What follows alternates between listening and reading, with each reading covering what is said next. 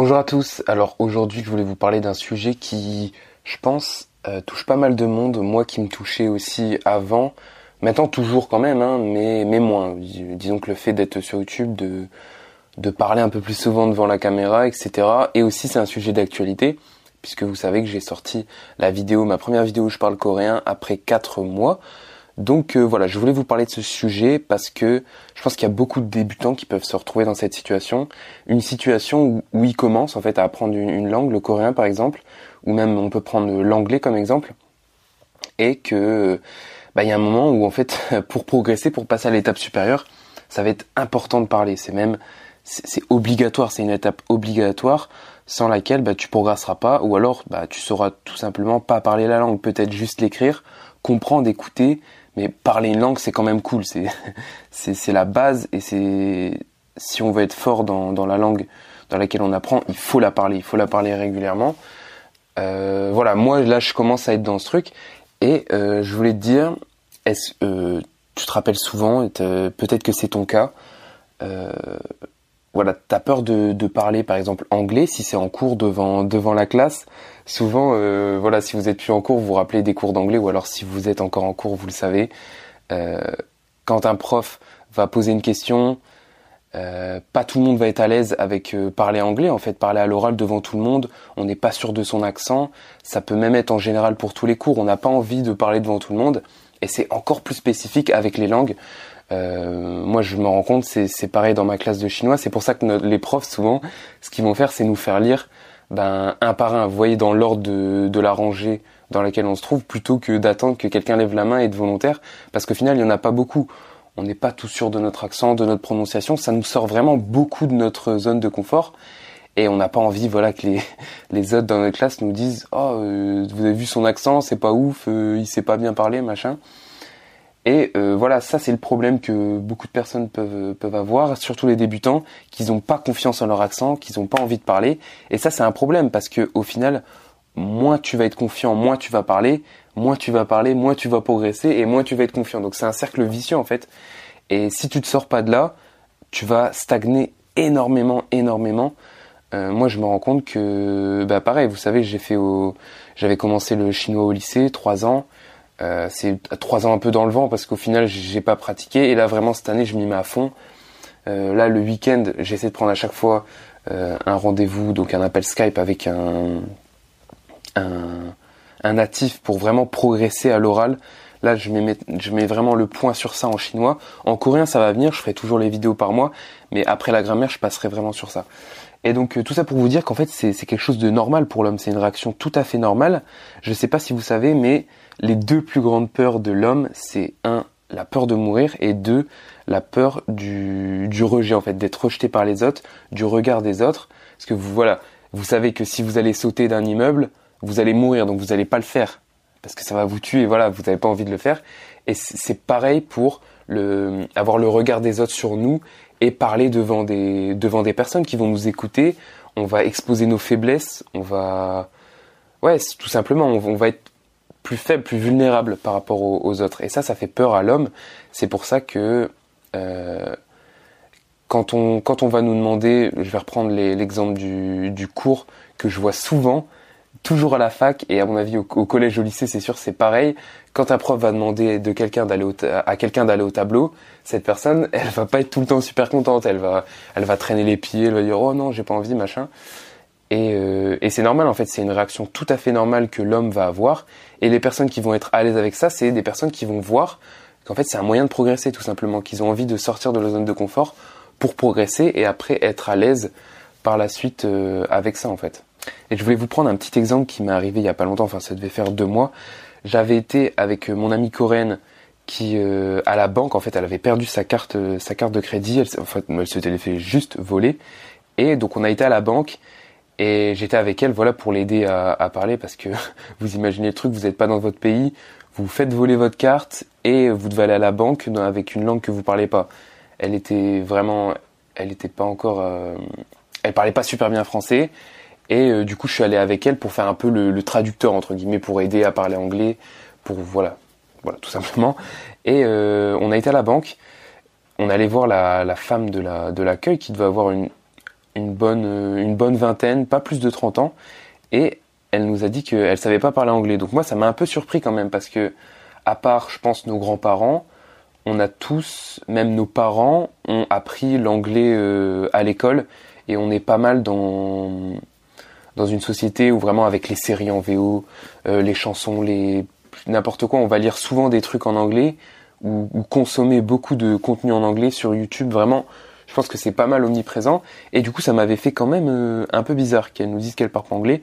Et un peu plus dans la conversation, elle commença à parler anglais, à sortir des phrases en anglais. Et en fait, je me suis rendu compte que c'est parce qu'elle avait pas l'habitude, en fait, de parler en anglais dans sa vie de tous les jours. Et du coup, elle osait pas. Parce que voilà, autour, il y avait des clients, il y avait des autres personnes. Elle avait pas envie de parler anglais devant des autres personnes pour pas qu'elle se fasse...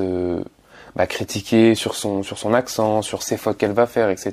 Donc ça, c'est l'exemple typique de la personne qui aura peur devant des autres personnes qui vont la regarder quand elle va parler dans une langue dans laquelle elle n'est pas forcément très confortable. Même si elle a des bonnes notions en anglais, elle n'a pas l'habitude. Et c'est ça qui va le faire le truc. Après, je vais pouvoir faire une comparaison avec moi. Moi, quand j'étais dans cette situation, dans la vie de tous les jours, je parle tout le temps en français. Je parle très rarement en anglais. J'écoute pas mal de trucs en anglais, je regarde des trucs en anglais, mais parler en anglais, c'est quelque chose que je fais très rarement, sauf en cours justement. Et à cette période-là, comme je fréquentais mon ami Corinne, on devait parler en anglais, sinon on ne pouvait pas se comprendre. Du coup, j'étais dans une période où je parlais à l'anglais à l'oral, et c'était normal pour moi, c'était devenu une habitude, je commençais à prendre mes petites habitudes, etc. Et donc, quand j'étais à la banque, là, j'avais plus de facilité. Tandis que si vous me remettez là, maintenant, dans cette situation où ça fait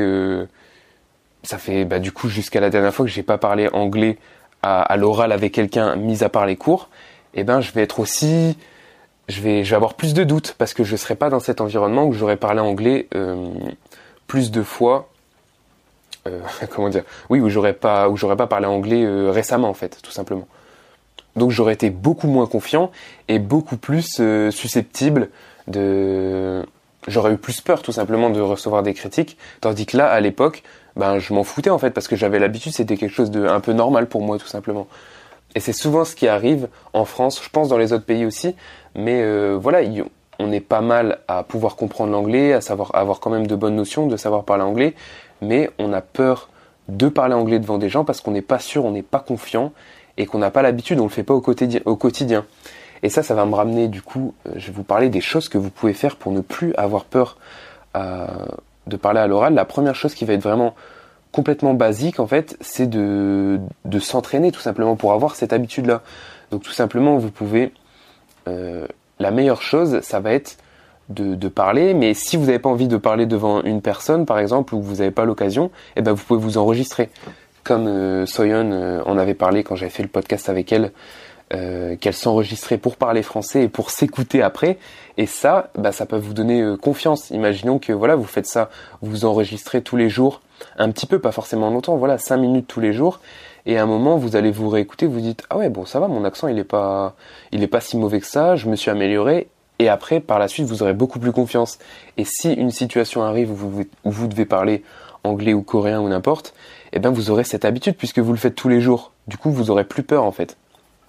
Ensuite, une autre chose qui est un peu plus niveau mindset, que vous pouvez complètement changer, ce que je peux vous proposer, c'est en fait de voir le fait de parler en public, la possibilité de se tromper devant des personnes, d'exposer sa faiblesse, de voir ça comme une opportunité de s'améliorer en fait, tout simplement parce que moi, pour vous donner l'exemple donc de la vidéo que j'ai faite où je parlais coréen, il y a des phrases que je connaissais pas, des tournures de phrases que je savais pas comment dire. Du coup, j'ai demandé à des natifs de me dire comment dire cette phrase. Je l'ai dit dans la vidéo. Et vous voyez, ça, c'est des phrases que je connais pas tout. Je comprends pas tous je comprends pas tout la construction. Mais maintenant que je l'ai dit à l'oral devant une caméra, il y avait une certaine pression, même si, bon, pas vraiment, mais enfin, vous pouvez me comprendre. Même si je sais que mon audience, mes abonnés sont bienveillants, il y avait une certaine pression quand même. On se dit, ouais, peut-être que ça va pas, je suis pas si fort que ça. Voilà, on doute en fait. Et tout ça, avec l'émotion que ça a créé, ça va me permettre de retenir ces phrases beaucoup plus facilement en fait, encore plus facilement que si je révisais avec des flashcards. Donc ça, il faut s'en servir. L'émotion, le fait de créer des émotions en parlant devant des personnes, ça nous aide à retenir davantage. Pour vous donner un exemple, moi je me rappelle quand j'étais au collège ou au lycée, à chaque fois que le prof m'appelait pour aller au tableau, par exemple pour écrire quelque chose ou parler de quelque chose, ou même de lever la main à l'oral, j'étais pas quelqu'un qui le faisait de base en fait, et ben à chaque fois que je me trompais, ces choses-là, je m'en souvenais beaucoup plus fort parce qu'il y avait une émotion, j'étais pas sûr de moi, j'avais pas confiance, j'étais pas sûr de mes capacités tout simplement, alors ça créait une petite émotion qui se connectait avec la réponse, et maintenant, ben, même encore aujourd'hui, je peux me rappeler de certains moments où je suis passé au tableau, où j'ai été interrogé, etc. Je pense pas que je dois être le seul à ressentir ce genre de truc, mais en tout cas, il faut vraiment se servir de ça, de le fait de parler en public, de parler tout simplement la langue pour créer des émotions et retenir les choses encore plus facilement. Bah voilà, c'était un petit podcast pour vous, pour ceux qui ont peur de parler à l'oral.